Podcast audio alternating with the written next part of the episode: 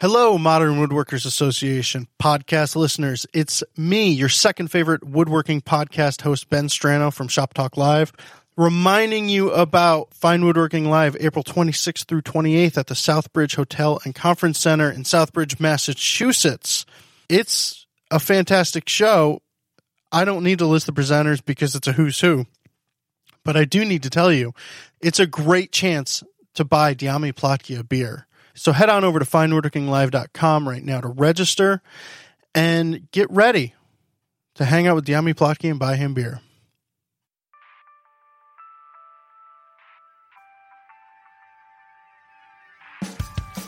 Welcome to the Modern Woodworkers Association, a podcast about woodworking from folk who woodwork. Woodworking is what we do, who we are, and what we like to talk about. So join us as we have a drink, sit around, and talk woodworking. Hi, and welcome to the 240th episode of the Modern Woodworkers Association podcast.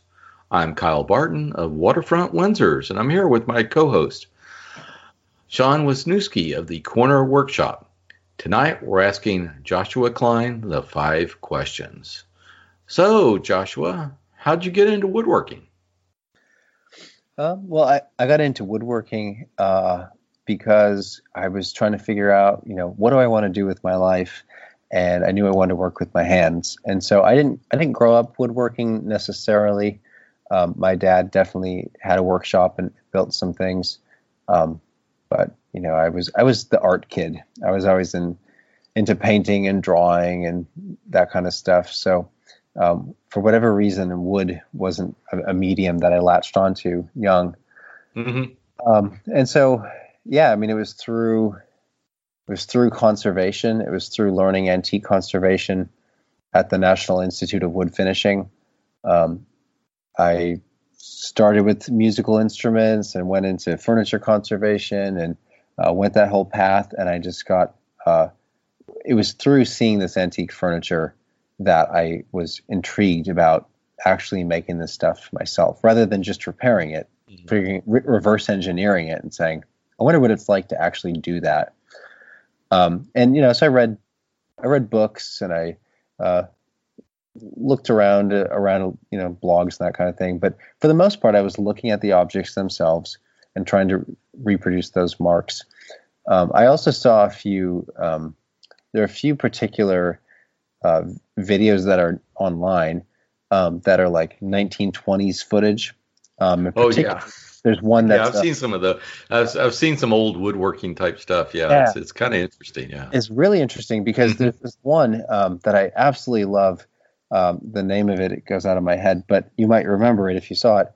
It's a it's a 1920s Swedish video, and it has a clog maker, a chair maker, mm-hmm. and a mm-hmm carver or something like that. Yeah, for yep. sure. Or, uh, different people in the shop, and particularly uh, the the chair making shop was so interesting to me because the way they're working, I mean, it is pretty no nonsense. It's pretty hasty, pretty quick, um, and it was so interesting watching it, saying that is exactly what I see on this all this old furniture. Mm-hmm. Um, that's the way that this stuff was done, and it makes a lot of sense to me because the the period documents, um, the historic documents of how much journeymen were uh, charging masters for how much time they spent on furniture, mm-hmm. every everybody agrees we do not understand. It's shocking how fast they worked. Mm-hmm. Uh, it doesn't seem right. How how could that possibly be without machines? And then you watch this this 1920s Swedish video and you say, "Oh, I see," and it explains all the rough tool marks on the inside too. So that was how I got into woodworking is exploring that idea. And and what I found actually interestingly is it's not enough if, if you're trying to understand how this kind of you know pre-industrial woodworking was done it's not enough to just use the tools they had because that's how i started mm-hmm. I, I, tried to use the wooden I, you know I used wooden hand planes and all the tools they had and tried to make furniture that way and it just didn't quite have the same character to it. It just didn't quite look like the same thing I was looking at. But yeah. then you look at the 1920s video, and when I started working like that, like seat of my pants, fast, fast, fast, it all of a sudden starts looking pretty, pretty authentic. so Uh, Well, well, I know I from the Windsor chair background, um, I took a class with uh, Bizzarri um a couple years ago, and he was explaining that the old Windsor chair makers um, they could knock out a saddled seat in about uh, 20 minutes. yeah, Mm. and that's just incredible. I mean, hell, if I get if I get one done in you know two hours, I'm I'm proud of myself, and usually it takes more than that. yeah, yeah. So I, I have to ask, like when when you look at the, you mentioned uh, seeing these old tool marks and trying to recreate them, as you then kind of discovered that it wasn't so much that they did it on purpose; it was just their methods that did it. Or did you shift into trying to just find out and copy the methods instead of the necessary tool marks? Does that Um, make sense? you know, like if I and I know what you're like you're saying, like the you know, the scalloping and, and the, the rough Mhm. cutting on the undersides and all that stuff. It's not so much to say like because they didn't do it on purpose. They No, did it right, because yeah. the process caused that. Right. So it's not it, it shifts from making it look like that to working in the same process. Yeah. Oh, yeah. Right? Absolutely. I mean, I see those those marks as uh, authentication. You know, they're they're evidence of process. I mean, Mm-hmm. I think the, the reason those tool marks are there on the backside um, is probably the same reason that people use plywood on or masonite, say, on the back of a chest of drawers they make today, because Mhm. no one really cares. Yeah. It doesn't really matter back there. Exactly. Um, so you know, I, people you know may say, well, they would have used plywood if they had it. Well, yeah, exactly. What's the Yeah. point? That, that is, yeah, Yeah. that, this is the plywood. I mean, the, the boards. It's not even that just that they were rough. Is these boards are they're crappy. bo- They're crappy boards. yeah. None of You us only- would use them. We'd burn them. They're full of knots. They're terrible boards, and that is what's on the back of all. And what's interesting is it's like even the most high style stuff. I got a um, a research grant, and I went to the Winterthur Museum, and uh, Charlie Hummel was taking me through, and he was letting me look underneath in the backsides of the most high style, Oh, opulent American furniture. Mm. Incredible, and it's Mm. all like that. It's Mhm. all really coarse, um, and they used terrible wood for the undersides usually. Um, there are of course exceptions, um, but nothing was as refined as the the show surfaces. So, Yeah. um, yeah, that was that whole idea of like, wow, this is like a foreign country. This is like a foreign territory. How could you? What's the different mindset?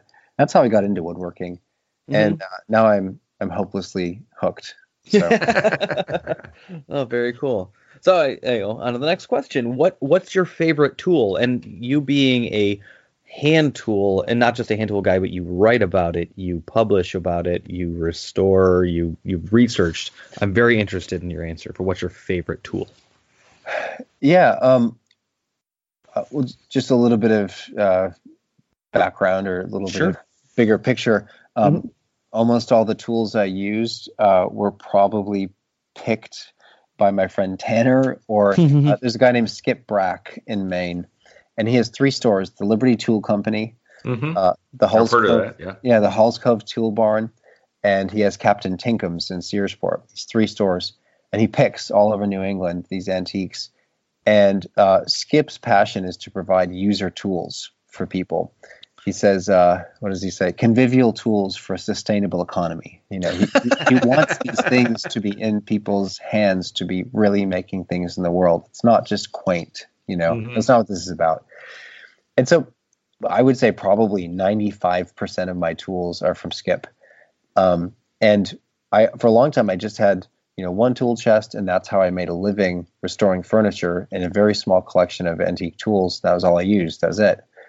Um, and uh, well, at that time, I also had a, a bandsaw as well, so I was still doing both uh, worlds. And then uh, since I built this new workshop with Mike, um, it's a like a 24 by 26, um, like a 1790s timber frame thing. We're you know making the space so that we can have uh, students in. So I've been going back to skips and uh, loading up on. I want every. I want to have room for you know six to eight students to all have a kit of antique tools. So so all that to say, I have a ton of old tools all around me, um, and I'm some of them still are yet to be restored and worked on, but they're all user tools. They're not fancy collector tools. You know, my planes are Mhm. 20 bucks a piece. They're all just antique things. Um, and so the the ones that to me jump out are um, because of my interest in pers- you know exploring the viability of hand tool only woodworking. I'm looking at the tools. I love the tools that are that do the coarsest work fast because these are the tools that blow people's minds uh, today. I find. Uh, so the fore plane or you know, the jack plane has a heavily cambered iron. It's a wooden body. I'm I'm passionate about wooden body planes for many reasons, but especially for efficiency. Um, and so taking really deep, heavy cuts with that gaping wide open mouth. I mean, these these shavings should you should hear them hit the floor with the thud. You know, they're really, really heavy shavings. So you're talking like eighth inch shavings. Oh well, I mean, some basically if it's pine, you can get away with more. It's basically Yeah.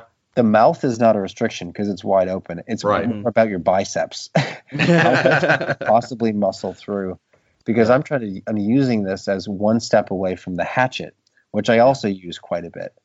Um, so I, I have a froe and I have splitting Yeah, I would stuff. assume these are narrow planes, relatively narrow. To be able to muscle through. Um, you know, well, the the irons are uh, a lot of them are two and an eighth, I think. Oh, really? Okay. or- yeah, so no. double Okay. iron yeah double iron planes uh, are a little bit wider they're basically just like stanley's um, but the Mhm. single iron planes tend to be a little bit more narrow Um, yeah, because I noticed. Yeah, I noticed. Yeah, some of them that sell the scrub planes are more of a narrow. type Oh, yeah. plane. yeah. and that's yeah, that's like a whole different thing scrub scrub Okay. planes are super Yeah, narrow yeah. um, but yeah i mean so it's basically as much as i can muscle through. Um, so i would say my favorite tools are the hatchet um, which is sharpened just like a carving chisel. I mean it's razor sharp or it's not sharp. Um, it- it's a carving tool. Uh, but that's how you can you know instead of ripping off three quarters of an inch of, of material why don't you just take you know a minute and a half and just hew it off and then take two passes with the foreplane and you're Mhm. right done you know why mess around with anything else um, and then if i am going to rip something i basically um, if i'm using a regular handsaw uh, I want the coarsest teeth I can possibly find. So like my my Disston or something like that, a four TPI rip saw that I can just really plow ahead and move fast. Um, when I teach students uh, resaw or you know, ripping by hand, I tell them to stay off the line. Just give yourself some room. Don't try to sit right on the line. Don't even Yeah. don't even try. I don't Mm. because if you give yourself room, in two passes with the foreplane, you're on your line. So just go as fast as possible um, and try to try to stay square and focus on that but don't try to go slow and steady and right on the line because then people are going to tell you hand tools are slow and you're going to believe it so Yeah, you got to be smart about your work. You know. Yeah. Yeah. I mean, the core. I mean, and it's you know for those that don't know that that that coarse medium fine approach to that. Yeah. You know what what are you doing? Oh, you're breaking down. Oh, that's rough. You know, it doesn't have to be. It doesn't have to be like thousandths of an inch table saw smooth uh-huh. cut. They'll just just rip the shit. Like just get it down. Like right, and then then you can refine that, and then you can really refine that. Like if when necessary.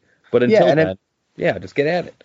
yeah i mean the, the the parts that need to be smooth are the outsides Mhm. nothing else matters nothing else Mm-hmm. matters at all Mhm. Um, and so, you know, that's why on the insides of uh, table rails, you'll see undercuts and it's all rough and coarse and tear out and all that kind of stuff.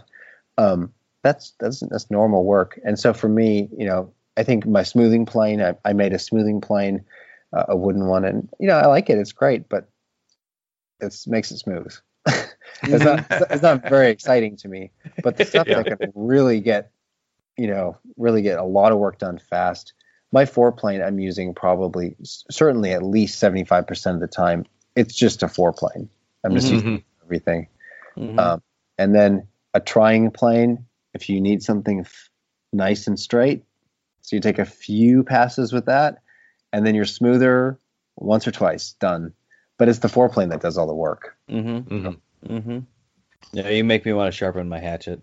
got yeah, totally. I've got a little single single bevel hatchet Hmm. that honestly needs a new handle, and I've got a I got a, a limb that I cut that I'm trying to form into it. I haven't touched in a long time, but uh, yeah, that that's exciting.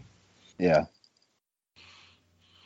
Well, well, uh, I have I have a number of questions, but I won't belabor the point. But if you could succinctly, so when do you favor the uh, wooden body planes over, say, the metal body planes? Yeah. Um, there are uh, several reasons. Um, Okay. the, the primary reason, uh, well, let's say the, the most important ones, I think, are um, the the lack of friction on the sole. Mm-hmm. Um, as you, you know, um, when you're planing on wood, you for to economize your labor, you want to be lubricating the sole as much as possible, so you're reducing the friction on the surface. Um, with a wooden body plane, the, the friction of wood on wood is negligible. It's, it's Mm. almost nothing. So if I lubricate the sole, I honestly almost almost don't notice the difference at all because there is really so little friction. Mhm. Whereas, you know, I was trained on metal body planes. That's all I, you know, I, I learned at first. Yeah. Um, and I was just constantly putting more, uh, you know, applying more lubricant on them because it would Yep. just slow down. Um, so that's really big, especially if you're trying to work fast with coarse Mhm. tools. You're just wearing that out.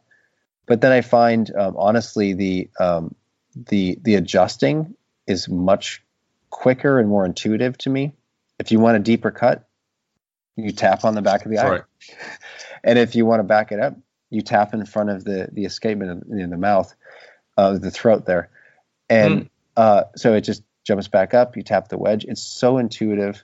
And then um, I guess the la- there are other things, but the last thing I'll Yeah. mention is when I'm planing, I can feel all the vibration of the wood through the body of the plane Mhm. um, more so than on a metal, metal body plane. So it gives me, you know, if you're thinking about all your work and using all your senses to try to understand what your material is doing, any tiny little bit of tear out, you know, you start to feel that more through the plane body. So even if I'm not hearing it or seeing it, I can feel it. And hmm in a way that I couldn't with my metal body planes. So I feel much more um, aware of the work and what it's doing. Um, so yeah, those are the primary. Yeah, I- mean, how I was cool just is that? wondering, It's just a yeah. block of wood with an iron. And this is awesome. You know, it's Yeah. so simple and it works so well. Yeah. Yeah, I was just wondering because, you know, all I have is metal body planes and and um I've been thinking I need to give some some wooden body planes a, a try, but you know, Yeah. even with my metal body planes, I you know, I use a hammer to adjust them, not you know, Yeah, side to side, not front to back, but I found I get a lot better adjustment than trying to use this gross adjuster that they come with. Totally. Yeah. I mean, Yeah. that's what I found Yeah. too. The side to side, you're, you're tapping it anyways. I think a lot Yeah. of people are. So yeah. you're already developing that ability to adjust. Yeah. So, Yeah. wouldn't John, mind. did you have some? I think I stepped on you. No, no, no, no, no. Oh, I'm no. good. Okay. Well, with uh, with that, so who's influenced you the most uh, in your woodworking? Well, uh, I, gue- I guess it probably wouldn't surprise you if I told you they're all dead. I mean, I mean, my Jonathan whole, Fisher. Um, yeah, yeah, exactly. I mean, my, my whole frame of reference is I'm trying to find things that were made 200 years ago and say, how did this person do this? You know, um, so to be totally honest, that's my biggest influence. Um, and and so I mean, the people that have that similar kind of uh, objective, I also find a lot of inspiration from. Peter Follansbee uh, does that really well um, with his 17th century furniture mhm. of course, we need to mention, of, of course, Roy Underhill is a hero of mine. Hey, he's not dead. no, no, yeah, that's what I'm saying. So, dead people and And also- and Underhill who look at back at the dead people and say, yeah, they really knew what they were doing. Mhm. Um, so, uh, yeah, I mean, those I would say pri- the two biggest uh, modern woodworkers uh, that have influenced me would be Follansbee and Underhill for sure, definitely. Peter's awesome. I I got the chance of being his cameraman at a conference while he was presenting. He's so cool. And- You don't expect that voice to come out of that man. Nope. Yeah. That's that's all I got to say. It's the first time first time I uh, I heard him speak, and I was just like, that voice should not be coming out of that man. I uh, but no, he's great. the the other person, uh, you know, I assume your question is specifically about uh, woodworking skills, Mhm. But- but from a, a one step back, uh, it didn't have to be. Yeah. No, The- yeah. The the person that's influenced my thoughts about craft and life as a bigger picture Mhm. um, has been uh, Bill Coperthwaite. Um, Bill Coperthwaite wrote a book called A Handmade Life, um, and I read that book. I don't know, at least 15 years ago, and it profoundly affected my life. It, it changed the whole course of my life. Actually, um, he shows how um, he's very influenced by um, nonviolence and you know craft and handcraft and hmm different ways that all these things work together um, and rural living and stuff like that. So you know he's tying together all these interests i had in a way that's was just so compelling. And so for me still coperthwaite is always coming to mind. So i definitely uh, you know that would be a recommendation uh, if, if people are looking to think about um, how craft connects to life look up coperthwaite and and check Hmm. him I haven't heard of him, but yeah. No, yeah, will. no, I like. Uh, a handmade life in search of simplicity. yeah yeah wow how'd you know that I looked it up. The, There you go. Google is an amazing tool. yeah Uh, yeah, and that's uh, oh, that's interesting. I've already bought one book today, though. Um, uh, my quota's full. yeah But uh, no, that's that, tomorrow then Yeah, that's tomorrow. I'll put that on the, on the bookmark. So, uh, onto a different subject. What has been your biggest stumbling block? Now, you're a a, a woodworker, a publisher, a writer. Uh, I mean, there could be many things in there. Yeah. Um. Well, I I mean, I guess I would say, be because of my goals, you know, because of my my aim, what I'm trying to discover, or figure out, or understand. Um, I think the biggest stumbling block I've had um, in the beginning and now is is honestly trying to unlearn um, the the right and wrong ways I was taught to do things. Um, the the 20th and 21st century ideas about this is the way good working woodworking is, and this is the way um, bad woodworking is, be, because it it doesn't really uh, antique furniture doesn't seem to obey those rules, I guess, and so it's been hard for me to to unlearn that a little bit to go well this was how i was trained but but now you look at it historically it, they weren't bothered with this and they weren't you know. So it's been hard for me to figure out um, you know exactly my place in it. But you know recently i've just sort of i, I trust i trust the body of uh, this material that this is the way people worked um, but that's that's the struggle i think for me is trying to figure out um, how it fits into the 21st century and and to sh- to show you know others in the 21st century the, the beauty of this this way of working so Mhm. Well, to stay in the late 20th century, maybe the 21st century, so how has the internet influenced your work? yeah I, I well if it's it's influenced it in the in the sense of you know there's the outward influence and the inward influence that you know i'm able to share a lot of things and i'm able to receive a lot of things from other people.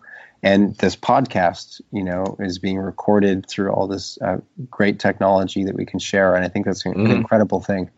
Um, and so it's influenced me in the um, it's inspired me with the, the possibilities of what can be shared across the world um, just today for we're, we're doing a workshop this summer and we were interviewing uh, candidates for this workshop through skype and through facetime uh, we interviewed some people from croatia today you know it's Oh, it's, it's, cool. incre- it's incredible to me that uh, we can bond over craft through this through the internet and that kind of thing Mhm. and you know whether it's facebook or instagram or whatever um, all of these things are really great for connecting people so that's inspiring to me um, but as far as where Well, I I, want to stop you there. So, so what you're saying is you're going to have an international influence on your on your project there. on the workshop yeah, on the workshop, you could have some international students coming in. Yeah, That- we that's we- incredible. we have it's going to be an interesting thing we have a lot of different we consciously wanted a, a very diverse group of people with different backgrounds and strengths and yeah it's going to be a, a pretty uh, exciting thing to, to see Wow. happen so That's cool. Never mind. yeah um, and we'll be posting about it on our blog so um, but yeah so and then as far as you know where i draw influence i mean to be totally honest uh, the best thing about the internet for me is betterworldbooks.com where i can buy the books that i read about in the footnotes of the books in my library. Um, i Ah, yeah yeah i mean I, I love books. I love working in the shop. And um, it's so great to be able to use you know i think the internet's so great for communication Mhm. and ser- research to find something quick so i can buy that book and find that Mhm. stuff um, there are so many books that have so much information that you can't find anywhere on the internet. Oh um, yeah. and it's just incredible to to dive into that. And so that's kind of where i'm focusing is i'm trying to you know i have a big stack of books that are already read and a big stack that's yet to be read and i'm trying to move more to the already read. So um, that's the honest answer is that you know the the instagram and the podcast stuff we do all that's really peripheral to our Right. print publication and my library. And i'm just you know uh, focusing on drawing inspiration from from those things. So. Well, fantastic. Well, um, so where can folks find you on the uh, on the internet? We were just yeah. Yeah. Isn't that ironic? Um, yeah our website is mortiseandtenonmag.com uh, Mhm. and that's that's our store and we do have the blog on there um, so you could find our you know uh, the, the magazine and books and uh, instructional videos if that's your thing um, and then you know you can connect with us uh, through that So, Sean, where can folks find you? Well, I am uh, at Sean W78 on most social medias, including Untappd for your beer choices, and uh, find me on Facebook. Kyle, how about you? I'm at uh, Barton.Kyle on Instagram, the only social media platform that matters. and uh, and Joshua, we should just tell you that's the inside joke. Dyami doesn't like it, and Kyle does. Basically, Yes. Oh. that's that's the joke. well, no, Dyami's finally come around, so I he- think he has because, well, Yeah. at at this point, Google has all but dropped Google Yeah. Plus, so yeah, that failed and- social and- media. And Twitter is- now is just so toxic. I can't even stand. it. Yeah. Yeah. No, I get it. well, well, that just about wraps up the show. If you haven't already, please subscribe to us, uh, the show on iTunes or Google Play Music. As long as they still have that, maybe that'll go away too. Just search for the Modern Woodworkers Association. Uh, there, you'll never uh, miss an, any of our exciting episodes. While you're there, please leave us a review. And once again, thank you for listening to the Modern Woodworkers Association. If you like the show, please sure to visit us at modernwoodworkerassociation.com. You can follow the MWA on Twitter at MWA underscore national, on Instagram at MWA underscore podcast. The best thing you can do is tell a friend. Word of mouth goes a long way in sharing our discussion.